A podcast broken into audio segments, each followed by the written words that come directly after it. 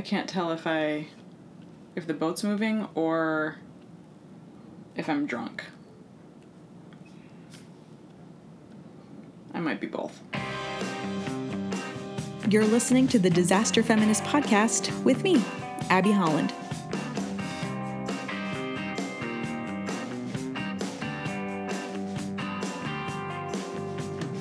I don't know if you've ever been on a cruise, but it is quite an experience, and this was the first cruise that I've ever been on. There's a thing here called Riding yeah. Solo. Right. I just we came there, and it was a joke. If that's what I get to choose from, I'm jumping overboard. Here, you want me to pin it on you? Why not? Re- riding so- yeah. On this cruise, why not? Oh, this helps. This helps. This helps. You say like I'm single or like I'm here. It says riding solo. It says you're riding by yourself. No, it doesn't. Oh. That lady said she was not single, but she was riding solo. Oh, wow. Oh, my goodness. That's me riding solo. That's my noise. That's my call. I knew that I wanted to document stuff, so I reached out to, I guess you could call her my friend, but I We barely knew each other, but I had worked with her for a shoot before, and she was the camera person. So I said, why don't I just email this cool girl, Marina, and um, see if she's up for going on this insane journey with me. And I emailed her this long thing, and she was like, yeah, let's do it. So we got on a plane to Tampa and got ready for this cruise. One, two, three, test, test, test, test. And then, okay, so then I'm recording number four. This is recording number four. We're about to do the muster drill, I think. Both of us had never been on a cruise, and we prepared, we looked up videos, we just tried to not get norovirus, which is hilarious now that the whole coronavirus is happening, because I'm really glad that I went on the cruise when I did, because now I'm never going to go on one ever again. Do you, whoa, my literally, like my skirt yeah, wow. just literally flew fly. Up. Oh. I, I, actually- I know you're not supposed to um, bring alcohol on the cruise, and I'm not saying that we did or didn't, but um it's possible that some people may have snuck on six bottles of wine. We're just here to have fun. I like to have fun, and you know, as you already know. Get tan. She's gonna. She's covering everything. I'm fifty-six, and I want to go back looking eighty-six with all the wrinkles. No, I'm kidding. So the first people that we run into were our first cruise friends, Maureen and Leanne. They were so fun. They were friends. They had served in the military together. I want to get a little bit of sun. We're going to go snorkeling. No more drinks for you, though. That wasn't my fault. Yes, it was. What, the wind? I was trying to be accommodating. Okay. Are you a Melissa Etheridge fan? I am a Melissa. I'm, I respect her for a woman artist. I like some of her songs. I like the meanings behind them. I couldn't Shit. tell you the name of her songs, but I love her music. Love her and music. I'm here to have a good time and to meet people and enjoy her music. Um, is there anyone else on the boat that you're here to see? Any artists that you like? Paula Cole, Shawn Colvin. And that's exactly who I was there to see too, especially Paula Cole. I'd been a fan of her since I was a little kid, and like many people, loved her song, Where Have All the Cowboys Gone? She won a Grammy for Best New Artist in nineteen ninety-eight, and not a lot of people know this, but she self-produced that entire album and was nominated for Producer of the Year as well, and was the third woman to ever be nominated in this category after Janet Jackson in nineteen ninety and Mariah Carey in nineteen ninety-two. So that's pretty awesome.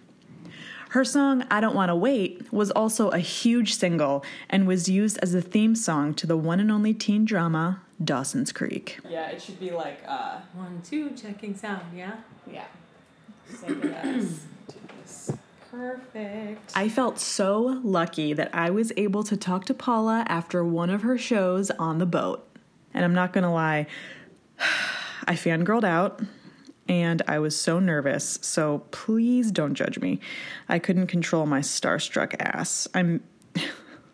Well, I said, I'm supposed to say starstruckness, that's what it says, but also my starstruck ass. So, um, here's Paula. Are you on? Mm-hmm. Okay. So, oh my God, Paula Cole. Hi. Um, hi. Uh, you just performed, and you, not a lot of people know this, you beatbox. Yeah. That's, I think that's so badass. I think it's so cool. I started that in the late eighties when it wasn't so known, and I listened to this amazing group called uh, the Fat Boys. Which, see, nobody knows. I don't know. I know Fat Boys. Oh, do you? Good yeah. for you. And one of them is called the Human Beatbox. And he would go, stick 'em, stick 'em. So I used to just walk around Boston and practice to the rhythm of my footsteps. But then it's become huge, and people are much better than me now. You know? No, you killed it. Like, seriously. Um, so can you talk a little bit about um, what it was like to be a young artist in New York City in the nineties? Oh, I was in my twenties in the nineties in New York City. What fabulous timing, all of that. Um, it was still edgy and somewhat affordable, I mean, compared to now. So there were more artists, and there was more burgeoning and gestating of fabulousness, and it was great. I mean, like, David Byrne would come to my shows, and and my guitar player was playing with Laurie Anderson and Lou Reed, and it was a scene. It was beautiful. I mean, hi, hi, Shawn. No, you're all good. It's okay. All good. Hi.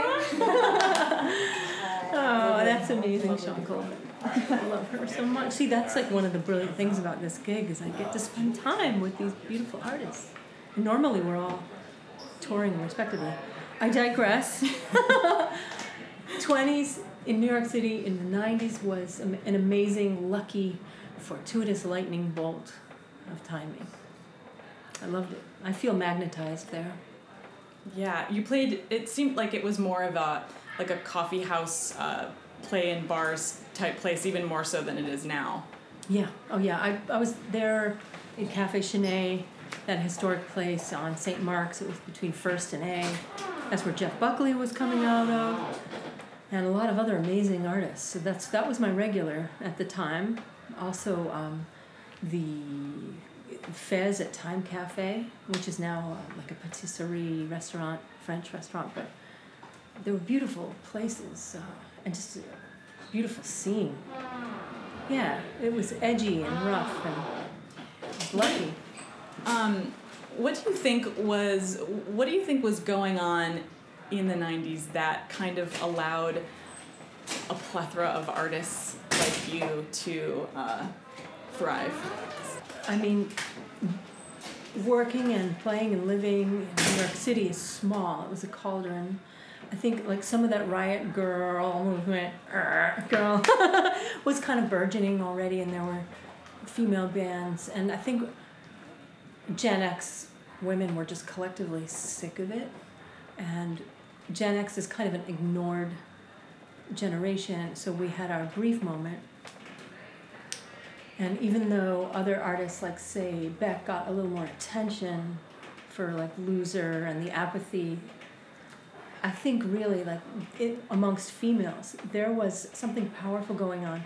Sinead O'Connor and Courtney Love and P J Harvey and Tori Amos and Alanis and me and uh, Melissa Etheridge and Shawn. They were amazing female artists, some of us in different cities, but a lot of us coming through New York City. And that, I think, I just don't even hear that in the music today. That edge, that, like the anger, the ability to express rage, um, because you can't express it anywhere else. It's completely uh, taboo. But we could express it in music. And it was a rejection of the ideals that we were narrowly confined to. And I, I just I felt something powerful at that time. Um, so this is a no-brainer, but do you consider yourself a feminist? Oh, yeah. I, I definitely consider myself a feminist. And I've always answered in the affirmative that question starting in the nineties. And, and it's been such a taboo word, such a laden word. At the beginning, I was thinking, what's the big deal? I mean, to me, being a feminist is really just not being a masochist, right? Yes. Yeah. Yeah. It's awakeness. It's being awoke. And not having shame or fear in saying that. I don't understand the baggage around it. It's being uh, individuated. Mm-hmm. Um, so speaking of uh, feminism and music, um, your song, Where Have All the Cowboys Gone, yeah, is sure. one of the most iconic, I think, feminist powerful songs ever. Ooh, thank you. And even as a kid, I was probably, I, as a little girl, I would listen to it and I felt the irony, I felt the sure. power, I felt empowered after I listened to it. Thank you, Abby. Yeah. Did you feel empowered and powerful when you were writing it? Um, I was existing on a burrito a day in San Francisco, you know, half for lunch and half for dinner, two dollars and fifteen cents, and I could load up the vegetarian burrito with all kinds of salsa on it. I was, you know... It wasn't Chipotle yet. I know. I was living in San Francisco, and I was living in a loft with three roommates and it, writing. I was dedicating and enduring poverty for the for the work. And I wrote that then. I was listening to this English rock group called X T C, and they wrote with such clever lyrics, and I thought, I would love to write something wry, W R Y, wry, you know, clever, and with some, like, melancholy, like, combining and braiding together different streams of feelings, melancholy, real longing, disappointment in this gender role that I'm supposed to play, irony, humor, braiding it all together. And uh, it ended up being my first hit and being, you know, I don't know, top, top five and all over M T V. Mm-hmm. And a lot of people took it to be fundamental, and it became they Rush didn't get it. Limbo's favorite song for a while. Are you serious? Oh, I'm totally serious. And there's even debate still. Like, I'm on radio stations, I'm still asked, so is that do you really mean that, or do you really not? And and now there's all these people that believe I'm like singing some Tammy Wynette Stand By Your Man situation, mm-hmm.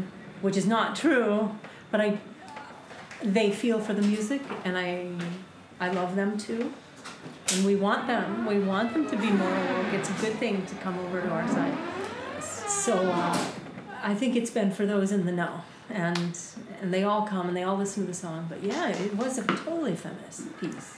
And I think it was, if I remember, um, like before I knew what a feminist was, or before I even thought of myself as a feminist as like a thirteen-year-old girl or something, I, I think listening to your song was one of the first times a little, like, tickle came over me. I was like, oh. And I comedy was always a big part of my life, too, and, I, really? I do, and I'm a writer and I do comedy. So the fact that it was, like, being funny about it, I was like, oh, my God, this is my song. It was great. Such a great song. Thanks. Yeah, I totally mean it, yeah. Thanks. Thanks for understanding the comedy. Oh, my God. And, yeah. There's not a lot of that by women. And I meant to say that when I was listening to X T C. I loved the cleverness, the humor, and I thought, a woman needs to express that in pop music. There's no humor. It's always love or sadness or pining, but I wanted to add something different. Yeah, and I don't think there's been a song like it since. I don't either. No, I totally, I, don't I, re- I really I mean, it's don't. Been misunderstood, but, you know, it's hopefully it just keeps standing the test of time. It's, it's unique. Oh, love it. um, so I guess um, last couple questions. Um, yeah. Let's see. It's it seems like we've come a long way in feminism, uh, but with the current political climate, um, does it feel like sometimes we're going backward? Oh, yeah. Um, I teach also at Berklee College of Music, and so I have these beautiful millennials in my life, and I feel love for them. I have, like, maternal parental feelings for them, and I learn from them too. And I'm so honored that they're coming across my path and influencing me. I mean, transgender, I have transgender in my class. I'm learning the new vocabulary of they and changing my pronouns. I'm, I love that there's openness. Immediately there's a discussion about it. There's so many more places to stand. We didn't, and be, and self-define. We didn't have that. And there was so much shame and living in the closet and just darkness. Um, that's why Melissa Etheridge is so iconic and brave. I mean, so, Ellen's generous. There, there were so few. And uh, I think in some ways we've come a long way, but uh, we need we need to coalesce and change this situation that's happening right now. It's completely terrifying and terrible. Um, there are no words. It's just that shit needs to be done. One last question. Um, I so I am donning some, some armpit hair. And you're very inspiring yeah. from, from the nineties. You got some press for that. All negative. That's crazy. Um, um, mad and mean and weird. Yeah. Yeah. Do you have any grooming tips? No. I think it feels so much better to have it long because, you know, it's a natural absorptive. It's so much worse when it's all shaved like a fuck chicken or something. Yeah. And smellier. Like, it's actually better. Why, you know, we see men with it. Why is it such a big deal? And the biggest backlash I got was from women. The meanest backlash I got was from women, which was very sad because we're conditioned to do these things. But, um, and it kind of took over. It was a very negative backlash. Amanda Palmer came after me, and she kind of, she made it a little more fashionable and accepted, so I'm grateful for her. I mean, it's just hair. It's just a body, you know?